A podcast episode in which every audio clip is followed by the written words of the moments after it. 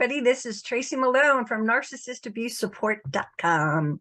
I am going to bring you a very special guest today, Dr. Craig Malkin, the author of Rethinking Narcissism. He is a clinical psychologist and a lecturer at Harvard Medical School. And um, he's he's just so powerfully brilliant that I had to bring him in here today to talk about negative thought patterns negative thought patterns like catastrophizing and just thinking uh, in ways that hurt us.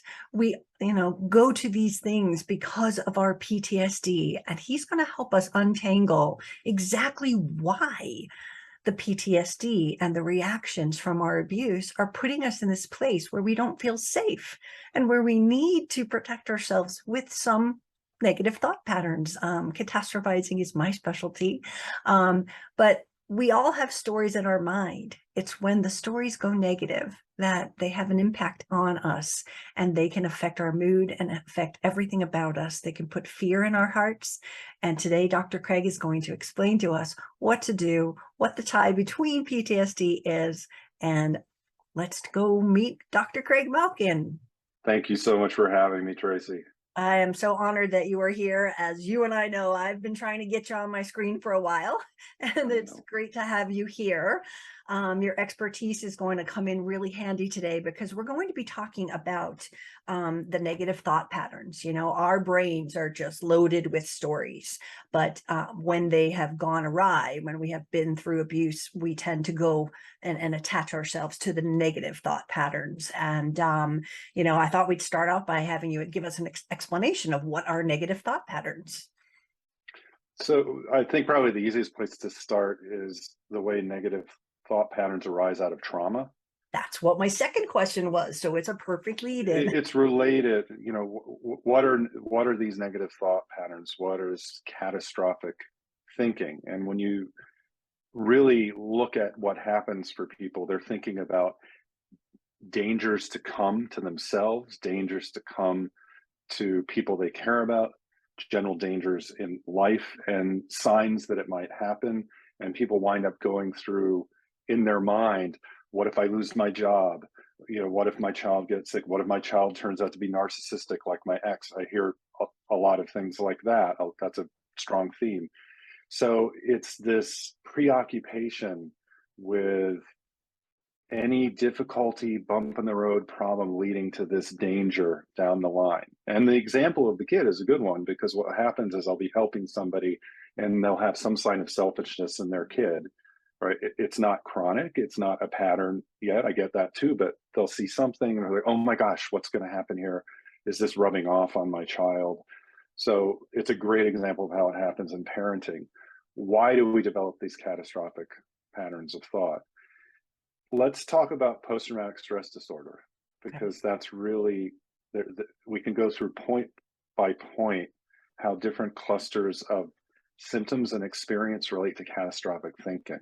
Okay. So first, I'm just going to go over if for those of you who are listening and watching who already know this, forgive the review. But remember, post-traumatic stress disorder can really be thought of as a cluster of avoidance. Of thoughts, feelings, and reminders of an original trauma that caused the trauma feelings themselves. Re-experiencing symptoms, which is feeling as though it's happening again, like flashbacks, intrusive thoughts when you're relaxed and just sort of bored and they pop into your head. Hyper arousal, feeling keyed up on an edge all the time. This is an important one. Uh, it's an overactive sympathetic nervous system state mm-hmm. right, where that constant, that's what sympathetic nervous system arousal is. It's being constantly in fight or flight. And then hypervigilance, being on guard for potential danger. So anybody who's been abused could have any one of, and usually all of those responses, whether it's relational abuse, say with an extremely narcissistic partner or parent and or direct physical abuse. And the starting point for catastrophic thinking is when we are in a chronic sympathetic nervous system state, the whole point of it is to orient us to safety or danger. Mm-hmm. Is this safe? Is this dangerous? and the the cost of underestimating the danger when we've experienced a lot of upsetting, distressing, dangerous situations is high enough that what happens is we uh, we uh, immediately our thoughts move towards that worst case scenario. Mhm. um, and that's what that's what a chronic state of hyperarousal is for. It's to not be unprepared for when that awful thing happens to be and to make sure that you are keeping that danger in mind. So as long as somebody's constantly in that fight or flight state they're going to have catastrophic thinking. Nobody has these thoughts when they're relaxed. Mhm. That makes sense. And, and again, is this really common? You said most people experience the PTSD in this type of abuse, or or you know a, a fair percentage of it. Um, in that and all of those symptoms of PTSD, are we mapping them right to sort of the the the intuitive? I go right to negative thinking. uh, are are we mapping the kind of trauma response to Yeah. this kind of oh absolutely and there's more i can say about that i just wanted to pause there. So you know we can again let's go through each of them re-experiencing Mhm. acting you know feeling as though the original trauma is happening. Say the trauma is uh feeling alone uh feeling vulnerable feeling abandoned in a relationship. These are relational traumas and they often happen with very self-involved um, unempathic people which is a pattern obviously with somebody who's extremely narcissistic. Mhm. if if that has been your experience then then at the first signs of di- difficulty with with a, a friend an emotional bump in the road uh, let alone a, a narcissistic partner now you're geared up for it. This is going to trigger these memory feelings. Oh my god here we go again Yeah. so that's also a pathway to catastrophic thinking uh, Mhm. where it immediately triggers those feelings as though, oh, I'm back in it. Here, here, this is going to be happening to me again.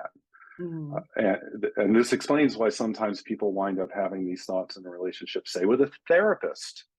I, I do a lot of correcting people emotionally with the catastrophic thinking that comes up with us, just kind of having me check in and say, does it right now, are you feeling judgment for me? Are you feeling like I'm to I'm, is it feeling like I'm criticized? No, no. And that's a way of bringing the person out of that re experiencing, which leads to the, the catastrophic thoughts.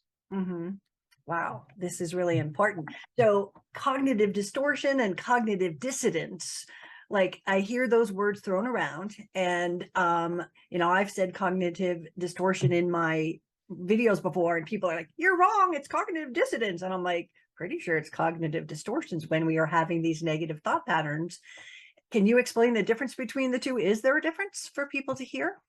Well, yeah, catastrophic thinking. Uh, here's the clearest way I can put it, and uh, which is, I talk about with people who are extremely narcissistic. They are organized around what I call triple E, right? Exploitation, doing whatever it takes to feel special, no matter the cost to others. Entitlement, acting as if the world uh, owes them and should bend to their will. Empathy impairments, right? But for survivors of abuse, and particularly when they've had again a selfish or self-involved partner where they've had to manage these experiences of distress on their own this is going to be a key component in what we talk about with this, this negative thinking that that sense of, of aloneness of utter aloneness they are only going to feel like they can manage safety and make sure they are on top of feeling safe with a kind of preoccupation that I call triple P, which is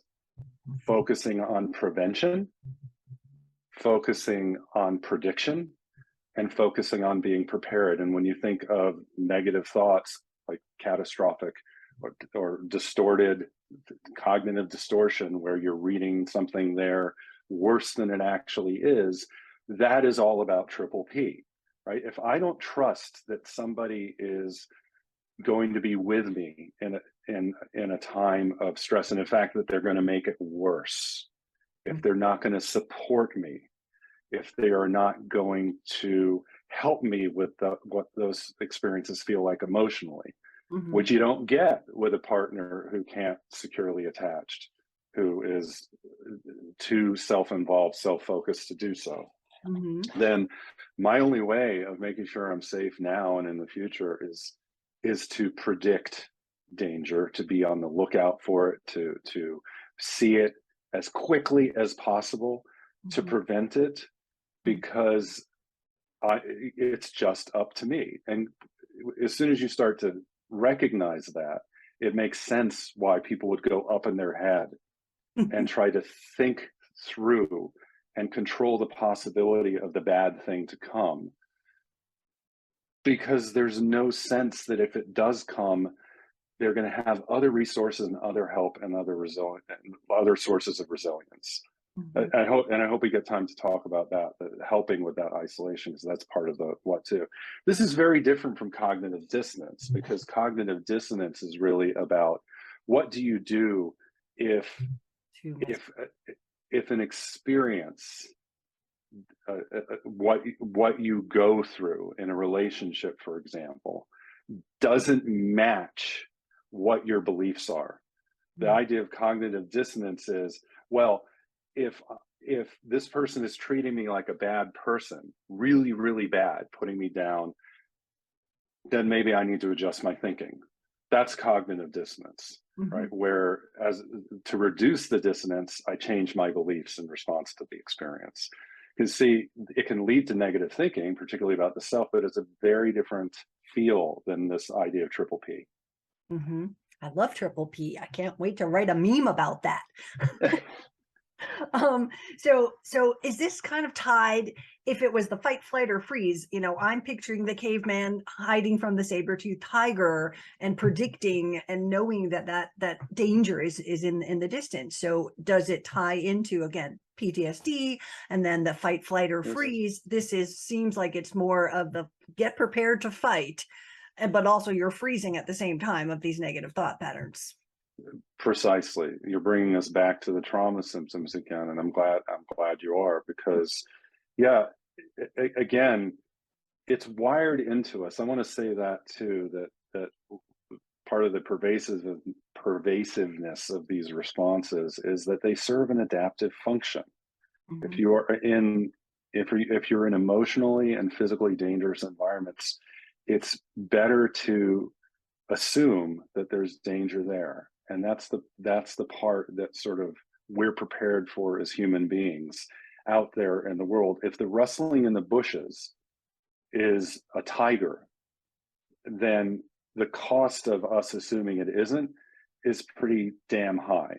Mm-hmm. And one of the clusters of post-traumatic stress disorder that that hyper arousal being keyed up on edge alert to danger is all about making sure that you read whatever signs there are as that rustling in the bushes so that the so that the the upsetting dangerous distressing horrible event doesn't happen again.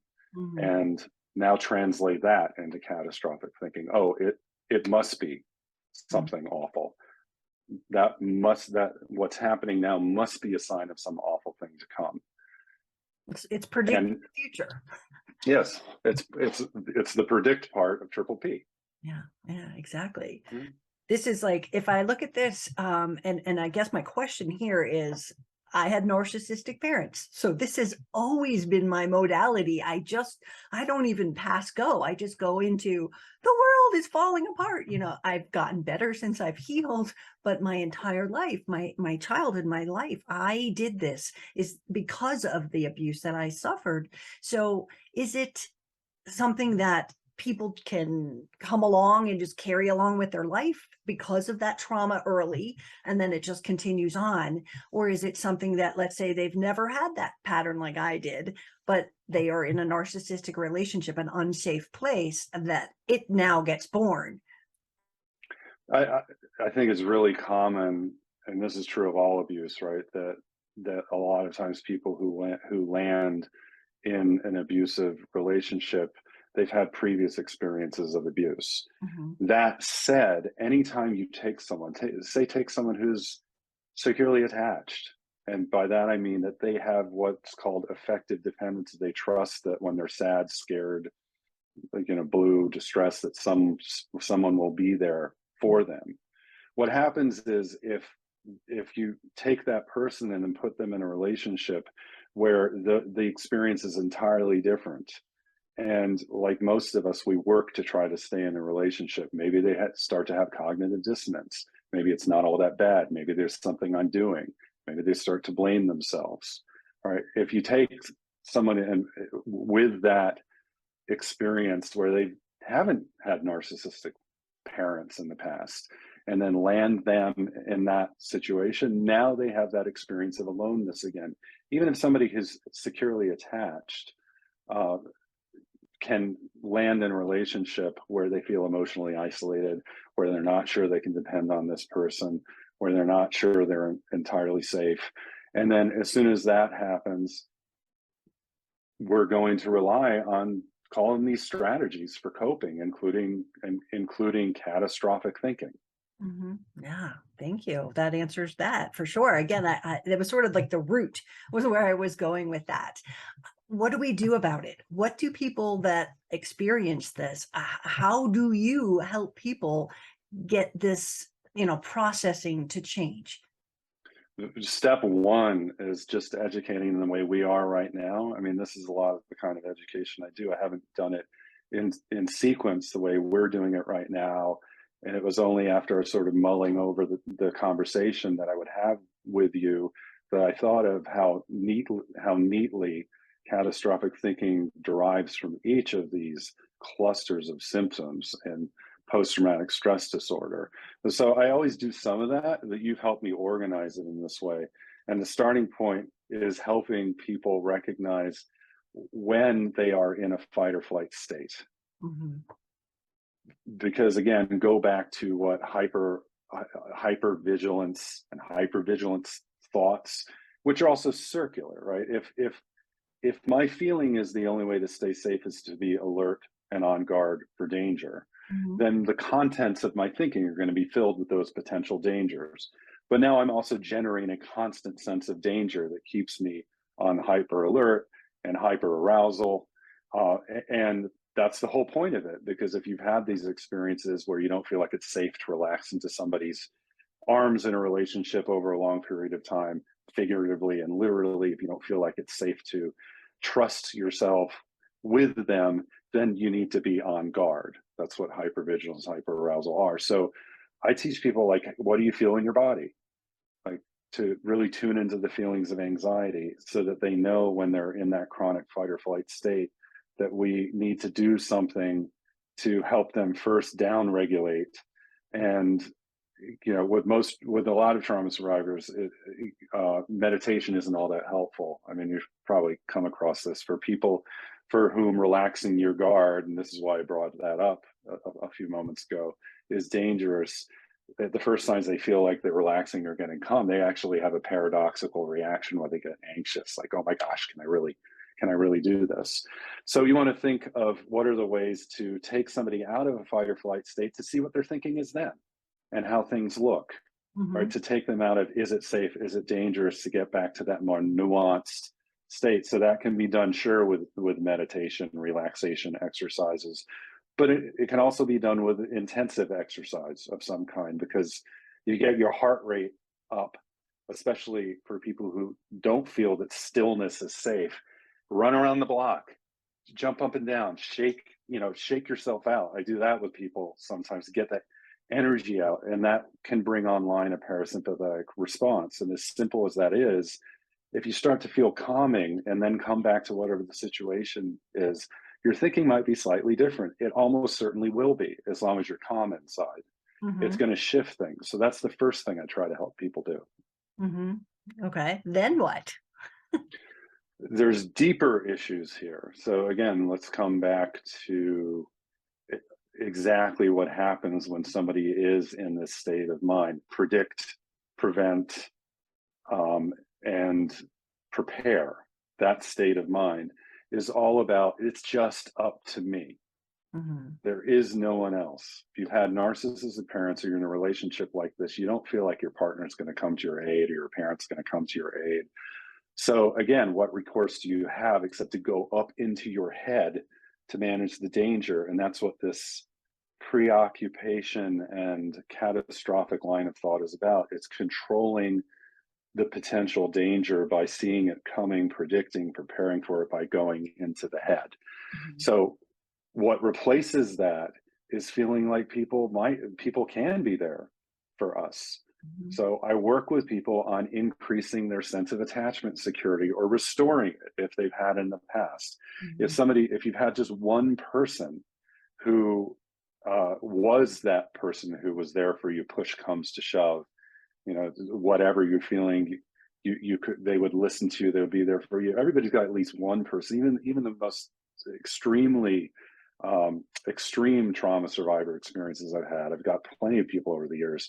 There's always the one person, and I have them recall that, call that up to try to get into the, the to that feeling state of what it's like to be able to share those feelings instead of bearing the burden completely by themselves. I do this between too. I, as a as a psychologist, as a therapist, I'll help people experience it with me.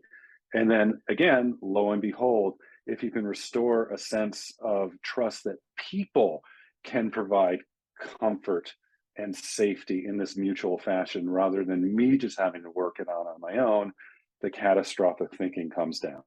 Mhm. That makes sense. It's basically rephrasing some of the things in your mind, right? Um, you know, you're you're putting in the thought of safety and and just bringing back those memories so that you know they can remember them. And you know, I I am always advising people to to like, is there any evidence to the fact that there's a tiger in the in the garden, right? Is there you know just really Examine the evidence. logical Yes. part of our Yeah. brain to kick in, but then finding that safety place. And and again, the feeling is always what we have to tap into. Where do you feel it? You know, can you touch it? Is it a color? Just wait, how high is it? I always tell like, you know, you go to the hospital, where's your pain level? One to 10. And I'm like, where's your anxiety? You know, and what can we do? Like the the running, the exercise, the the the working it to Perfect. lower that from the 10 to Yes. a four and then you're in a better place to start to receive some of the other messages that you need. And you and what happens is it brings online our more fully resourced adult present sense of self rather than being led by those trauma feelings, which are this is why I prefer the term memory feelings because they really aren't reality. They mm. aren't what's happening now. Mm-hmm. They're that feeling coming back, which is which is part of trauma. So absolutely, I'm glad you're bringing up the felt sense is so important. I Mhm. work a lot with people on that. So if I'm having it between the two of us, if Mhm. that person feels safe with me and I have them tune into that, or if it's some, a memory of somebody in, in the past, what how can you tell you feel safe?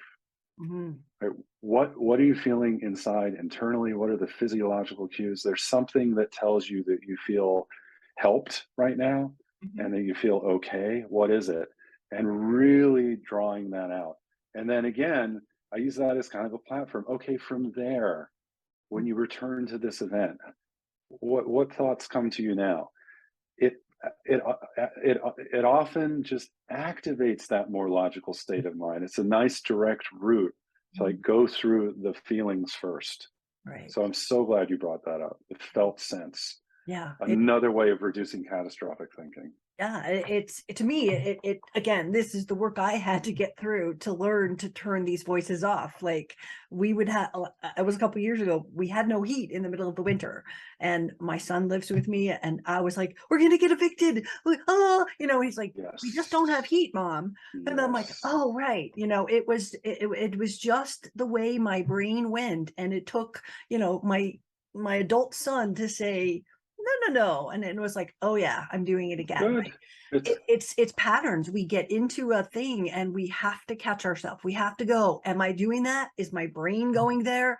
Like grab a hold of the rope and, you know, pull it off the cliff before you go all the way to the, the, you know, catastrophic thought. And so, yeah. you know it's it's it's training your brain to catch it and then tune into the feelings tune into you know what you're going to do to pull yourself out so what you're saying is amazing what else do we want to know about this topic Uh, I would want to mention. I want to come back to the uh, the experience again of how catastrophic thinking develops Yes. in the it, it, through development that you were referring to Mhm.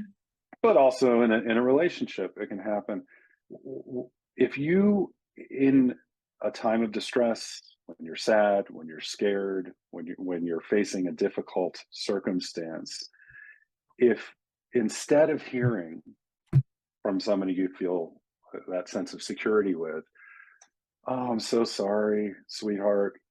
Uh, uh, i know this is a terrible situation. I understand that you're feeling scared. And i also believe that we can figure it out together and i believe i i have trust in you. I think you're so good at managing situations like this and i'm here if you need help right? What that models is you are not alone. If if even if the worst happens there's a next step and someone there to help you if the worst happens Mhm. and we can figure it out together. There's a sense of community there's a there's a sense of connection. If instead you grow up with parents or have a partner who's like why are you always doing stuff like this? I mean you bring it on yourself.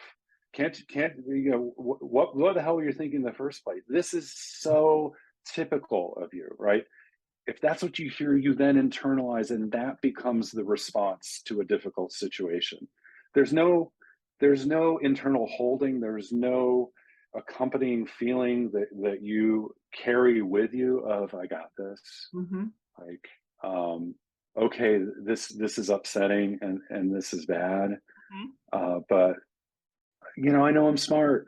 I know i and i know i have friends and i know they care about me. And i know some of them i can even turn to if i need to stay with with if i need to stay with lisa for a night she's there and then she'll and she'll she'll help me right? Very different. And in the absence of that we go to catastrophic thinking right? Because again it's all about prepare predict and prevent and that's it. It's not about feeling like you have company support and help through a difficult experience. So another thing that i do to try to help people with this this thinking is to be aware of what supports they have around them emotional supports to tune into sources of comfort and safety and really rely on them. And if they don't have them to start building them because that is also a way out of this kind of thinking. And relatedly it's a way out of bad relationships Mm. because catastrophic thinking also blinds us to other possibilities. You know it blinds us for for one thing to the possibility of having having a relational experience that holds us instead of hurting us. Hmm Right, right. And and the examples that you gave were brilliant because everyone can relate to them. Every single person that is going to watch this video is going to go, that's what my narcissist sounded like. I I would have a, a trouble, something would be wrong, and I would be wrong, and I would be blamed, and and and and it just piles on. So the language of an abuser, um, in this case, a narcissist, who is going to be saying those things to you, um, it gets drilled into you so much that it becomes like again an auto response. It's like there is no past, you know, it's just like, okay, they've just put me down and I got no support. I'm alone. And we go right back into it. And we don't ever get that feeling that you're describing of someone who is supportive. So victims like have to hear this because, you know, the stuff we hear after they are on the, their healing path is I'll never love again. I'm too Yeah. damaged. I'll I'll I'll be alone for the rest of my life. I'm gonna die alone. I mean, the really good ones that really go to the high. I'm gonna die alone, and and it's it's it's so scary to them, right? Those are the messages that they have gotten from the language of being with a narcissist.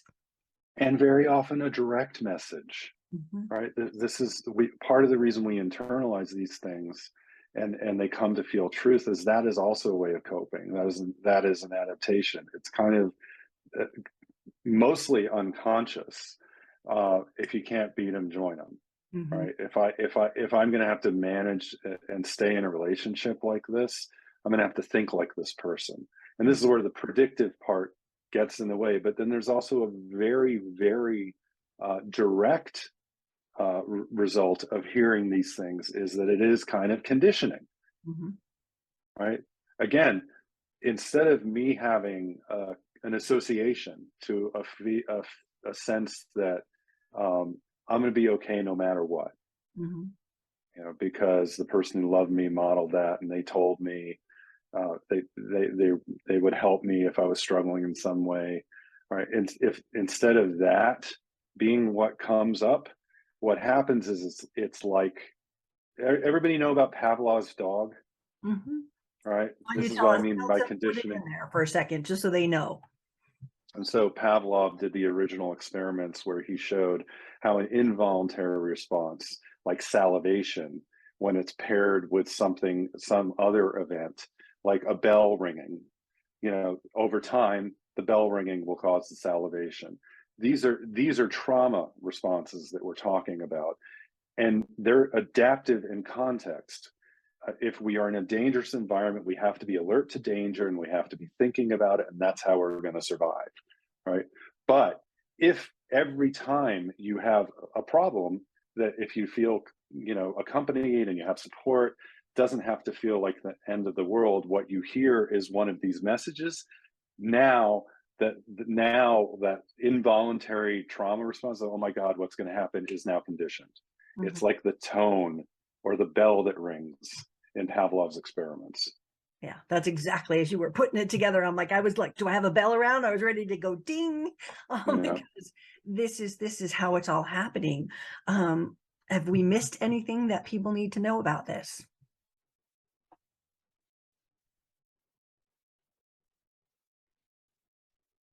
Modeling, direct modeling too, Mhm. um, where you can have an experience that can set you up for this kind of catastrophic thinking in in, in a relationship with somebody who isn't supportive, who's narcissistic, who's self-involved.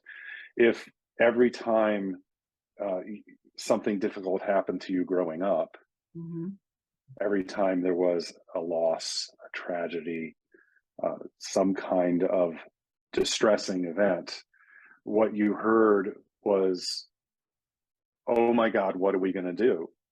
Like, we're, it, think it's over. We're screwed. This is terrible. This is the worst thing that's ever happened." Right? If that's what you heard, then you internalize that, and that becomes the response. Mhm. And so the modeling itself can get inside of us. And then we actually feel like that's the proper response to the situation again, because there wasn't that sense of it's going to be okay, sweetheart. We got this. Mhm, Yeah, I, I- when you were talking about that, I, I flashed to some of my clients who have young children. Again, they were married for 20 years to a narcissist and had this battle in their head, heard the negative things, used it as a response, and then their kids come along and they are just puppeting it back and being unsupportive, not even realizing they're being unsupportive because it's part of the normal response that they had to deal with when they were with the abuser. That's exactly right. Yeah. Yeah. So again, people have to learn that they can change this and turn things around because um, it's going to be a, a handicap in our lives if we do not do the work to learn how to turn these thoughts off and rescue ourselves before we go off the edge. Yes. Yeah. And I think the I, th- I hope the take home, and I want ringing in people's ears, is that really all this is about is undoing aloneness and feeling safe, feeling safe. Mhm. as odd as that sounds meaning if your experience has been you better be on guard you better be alert uh, you know to potential danger in a relationship or what or experiences that might come along then it won't feel safe relaxing your guard so there's a kind of nervous system practice you know whole body felt experience of seeing that you can stay in that state of being comforted by someone of Mhm. feeling helped of feeling held of feeling secure and nothing bad will happen now Right, right. And you know, if you think about victims, that the the feeling safe is the hardest part. How do they trust the other person, the new person? Because when all they have is the evidence of why when they've trusted before it didn't work out so well. Um, Exactly. right? So it is it is something to undo and and you know that's a whole nother video to talk about trust. And people have to realize that when we build a better trust foundation, then we bring better people in our lives. You know, we, we don't have, some people don't have a lot of credentials for how to trust. yes And then they're like, oh my God, I made another mistake. Well, how did, what, what did they do that was trustworthy? I don't know, just gave it to him. You're like, okay, well, we've got to backtrack that because that is also another kind of side effect, if you would, where we trusted it didn't work out so well, but we didn't really have this footprint of what it means for someone to be trustworthy in our life. And mutuality and the unfolding of that trust. Mhm. Yes, exactly. This is the, the problem I think of as kind of, I'm so scared to jump out of the airplane. I'm just going to jump Mhm. and I, did, I forget my parachute because that is, that is our response to terrifying events, right? Is to either be on the alert, hypervigilance and avoidance are flip sides of the same coin. It's Mhm. all the same thing. It's it's the preoccupation preoccupation with danger. Either I can go out of my way to avoid it, or try not to think about it, or I can jump at the first signs of it. I can freak it. I can uh, you know I can be scared at the first signs of it. And you know there is a kind of, of avoidance in blindly trusting. Mhm. Oh yeah, Uh, absolutely. Again, you know, it's it's it's not taking care of yourself by giving trust away before someone's done it, or if they do untrustworthy trustworthy things, to just go, ah, you know, because you're used to that. So it's easier to let them off the hook in that case. Yes. Yeah. So, well, Craig, this has been amazing. I am so, so grateful. I am so happy that we finally got to do this. Thank you so much for coming back. I hope you'll join us again. I absolutely will. Thanks for having me on. You're welcome. Wasn't that great? I hope you all take note and even watch this one or two times because what he said is what we all need to know and what we all need to um, focus on. Healing after abuse also means we have to learn to turn those negative thought patterns off, the ones that have been imprinted on our mind as a reaction to the abuse we don't have to hold them anymore. So I hope that you enjoyed this. Again, my name is Tracy Malone from Narcissist Abuse Support. And if you haven't subscribed, please do check that little button down there and I'll see you again soon. Thank you.